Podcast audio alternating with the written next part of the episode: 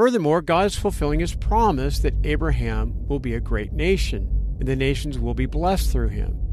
In other words, God is slowly bringing Christ to the world through Israel in order to defeat Satan, keeping his promise in Genesis chapter 3 verse 15. Welcome to the Fox Den with Terry Fox.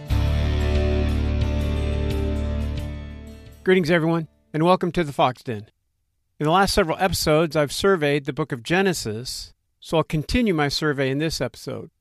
But let me quickly review with a few statements.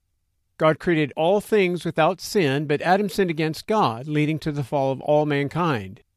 In response, God initiated a plan to defeat Satan, who tempted Eve, leading to the fall of man. And we see this in Genesis chapter 3 verse 15.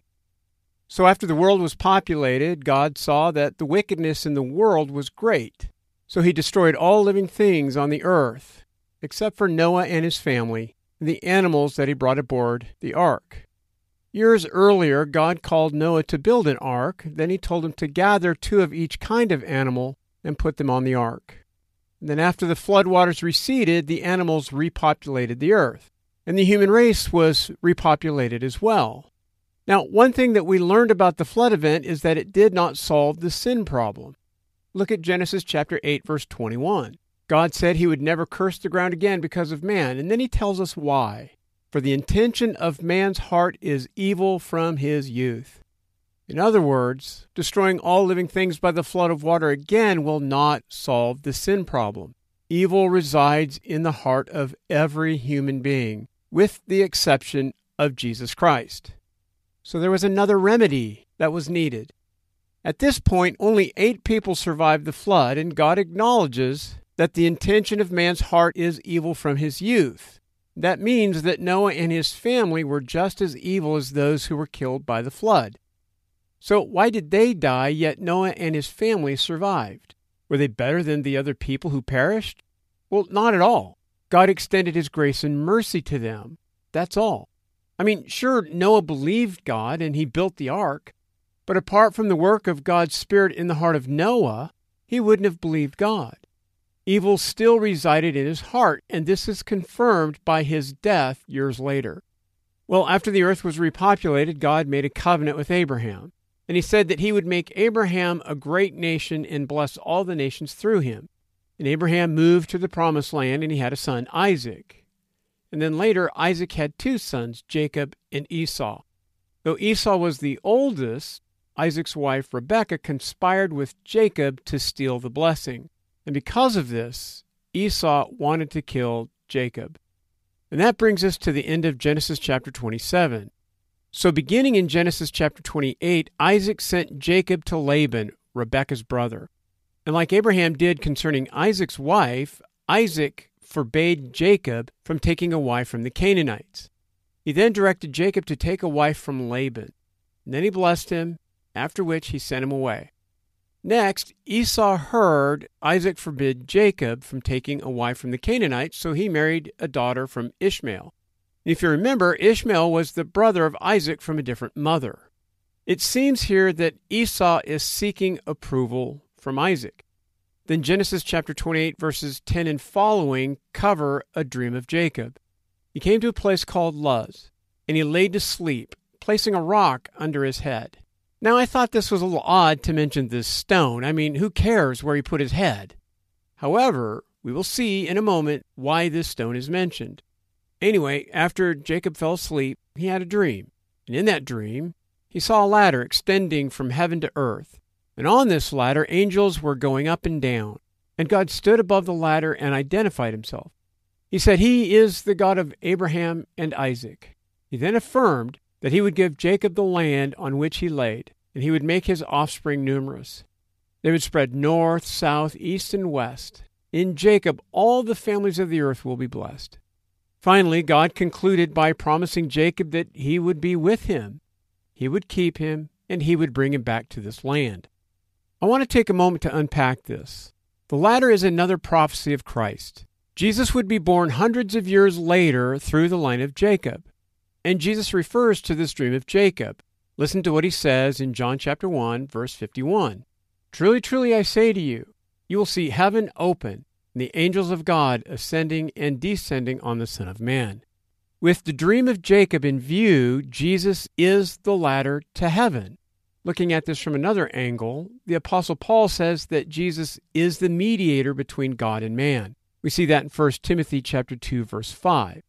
What that means is that man is alienated from God due to their sin. Jesus is the only means by which man can approach God. Now let's look at the promises that God made to Jacob. First, God will give him and his offspring the land. As history unfolds, Israel will occupy this land. Second, God would make Jacob's offspring numerous. Third, Jacob's offspring would bless the earth. Again, this is a prophecy of Christ. The earth wasn't blessed by the nation of Israel. In fact, Israel lasted several hundred years and dissolved. Through Christ, the nations of the earth find salvation from sin and guilt. Fourth, God promised that he would be with him. Fifth, God promised that he would keep him. Sixth, God promised that he would bring him back to the land. What does that mean? Well, Jacob is about to leave this land to go to Laban. Yet one day he would return. God then concluded by saying that he would not leave Jacob until he had done all that he had promised.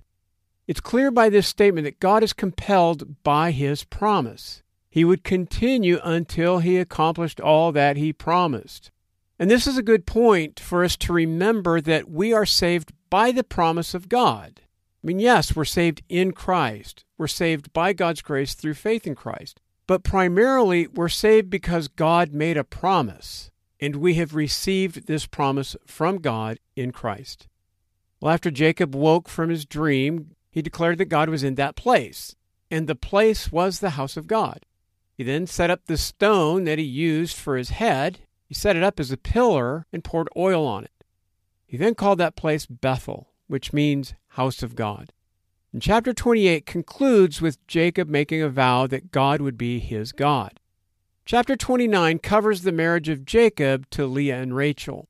So Jacob met Laban and he agreed to work for him for seven years in order to marry Rachel.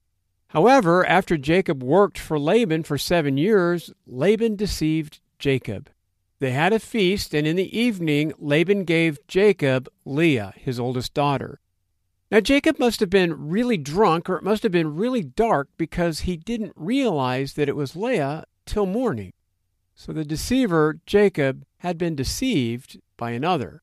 Remember, Jacob and his mother conspired to deceive Isaac in order to receive the blessing. Now Jacob was deceived by Laban, his uncle. So Jacob confronted Laban, and Laban told him that it was improper for the younger to marry before the older. Then Laban gave Rachel to Jacob, and Jacob served him for another seven years. Jacob loved Rachel more than he loved Leah. The end of chapter 29 lists the first four sons of Jacob. These children were born to Leah. There are several things I want to point out here. First, we see the sovereignty of God. God opened the womb of Leah because he saw that she was hated. We see that in verse 31. So she bore four sons, then she stopped bearing. Second, look at how Leah named her children. Initially, she named them based on her hope that her husband would finally love her. But notice how she named the fourth son in verse 35. This time I will praise the Lord. Therefore, she named him Judah. Afterward, she stopped bearing children. And I believe this is key for a couple reasons. She stopped bearing children after she shifted in her perspective.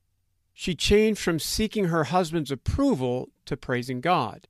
Next, Judah was the son from whom the Savior of the world would come. Take a look at Genesis chapter 49. Here, Jacob told his sons what would happen in the future. In verses 8 through 12, he's speaking to Judah. Now, look particularly at verse 10. The scepter shall not depart from Judah. So hundreds of years later, David was chosen by God to be king. We see that in 1 Samuel chapter 16. And he was from the tribe of Judah. Hundreds of years later, Jesus descended from David, so he is from the tribe of Judah. Genesis chapter 49, verse 10, is a prophecy of Christ, who is the eternal king. So it's as if Judah was the line of Christ because Leah praised God. Or perhaps Leah's praising God was a marker that Judah would be the line from whom Jesus would come. Now, the last thing I want us to see here is that God saves bad people. In fact, God doesn't save good people because good people don't need to be saved. So God saves only bad people. And Jacob was not necessarily a good man. He hated his wife, Leah. Again, we saw that in Genesis chapter 29, verse 31. God saw that Leah was hated. Yet for some reason, God loved Jacob. And Malachi chapter 1, verse 2 confirms that. And this is good news for all of us. Again, there's not a single one of us who is a good person. In fact, we're evil. We don't love God as we ought. We're so self centered. We consider ourselves greater than others. Our hearts are evil. And this comes from the fall of mankind. Yet, for some strange reason, God loves us, and He rescued us from sin, death, the devil, and even His wrath. Moving on to Genesis chapter 30, we see the battle between Jacob's wives.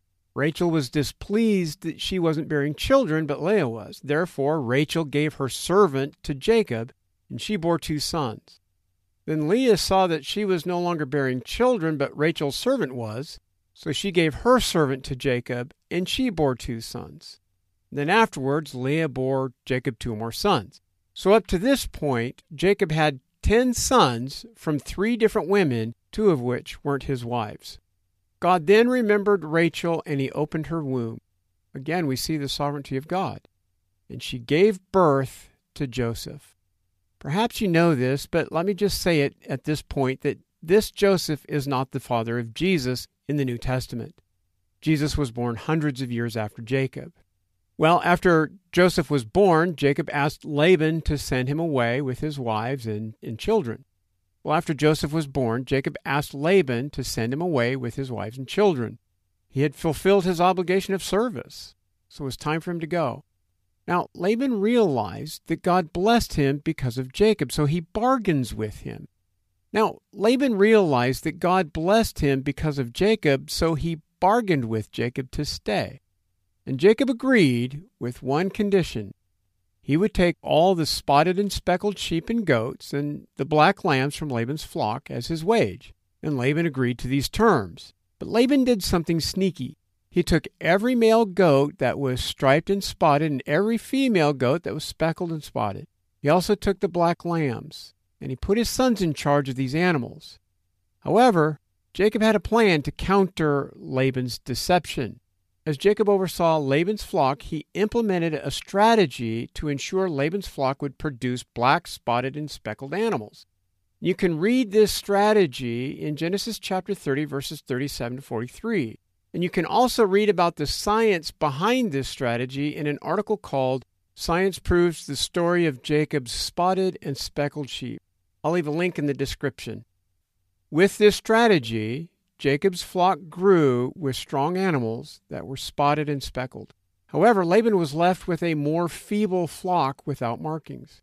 Moving on to chapter 31, Jacob heard that Laban's sons accused him of stealing from Laban.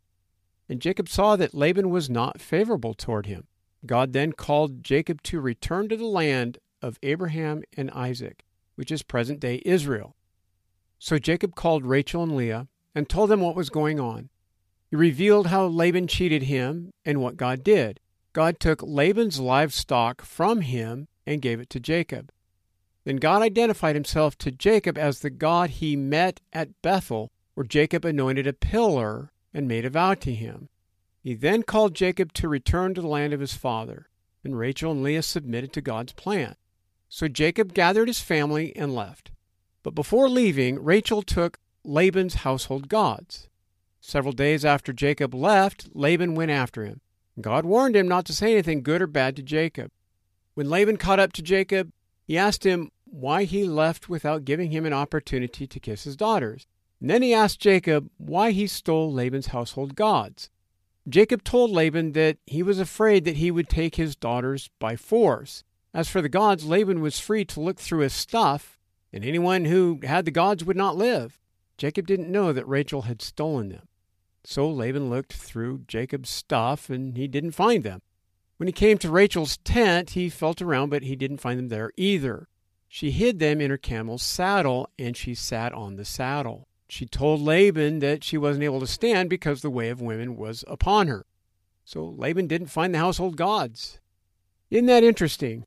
Jacob said that the person who took the gods would not live, yet Rachel wasn't put to death.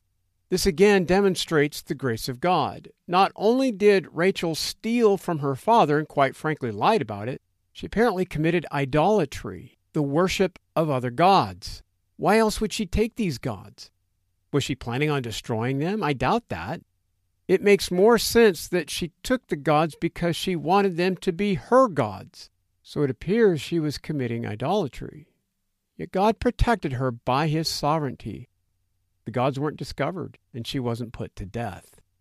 In other words, God protected an idolater, one who worshipped gods other than him. Well, after Laban didn't find the household gods, Jacob berated him. But he didn't realize that Laban had a legitimate complaint because Rachel stole his household gods. He then ran through the history with Laban noting his labor and Laban's dishonesty. He then credited God with his prosperity. If God hadn't seen his affliction and looked favorably on him, Laban would have sent him away empty handed. Laban then claimed that all that belonged to Jacob really belonged to him, yet what could he do? So he proposed that he and Jacob make a covenant. They set a pillar of stones to serve as a witness that the two of them would not cross that line to do harm to the other. Jacob agreed and swore by the fear of Isaac. What does that mean? Well, we have a clue back in verse 42. There he states the God of his father, the God of Abraham, and the fear of Isaac. By fear of Isaac, he really means the God of Isaac. The translators of the English Standard Version acknowledge this because they capitalize fear in verses 42 and 53. So they recognize that the fear of Isaac is another way of saying the God of Isaac. Also, listen to what John Calvin says.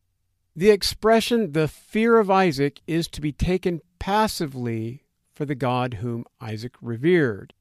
So Jacob swore by the God of Abraham and Isaac, and afterwards Jacob offered a sacrifice and called his kinsmen to eat bread. In other words, Jacob worshipped God, indicating his faith. So Jacob may have been a scoundrel, but he was a scoundrel who worshipped God. He was a scoundrel who had faith, a scoundrel who believed God. The following day, Laban kissed his daughters and grandchildren, and he returned to his homeland. And that brings us to the end of Genesis chapter 31. So God is moving his plan forward to defeat Satan. And at this point, he is building Israel through the family of Abraham. Jacob has 11 sons out of the 12 who will become the tribes of Israel. Furthermore, God is fulfilling his promise that Abraham will be a great nation, and the nations will be blessed through him. In other words, God is slowly bringing Christ to the world through Israel in order to defeat Satan, keeping his promise in Genesis chapter 3 verse 15. You see, God's not in a hurry. He took several thousand years to bring Jesus to earth. Nevertheless, God fulfilled his promise. Jesus came as a man, lived a perfect life on our behalf, died the death that we deserve, and rose from the dead. Jesus defeated Satan, crushing his head with his death and resurrection. Now we wait patiently for his return, where he will make all things new, calling us from our graves, calling us to live with him forever in body and soul. You see, the best is yet to come. That concludes this episode. If you have any questions, please email me at terry at thefoxdenjournal.com. If you enjoy the Fox Den, please leave a positive review and share this podcast with others. And if you haven't done so already, please subscribe. The Fox Den is a member of the Society of Reformed Podcasters. Thanks for listening, and remember, faith comes by hearing.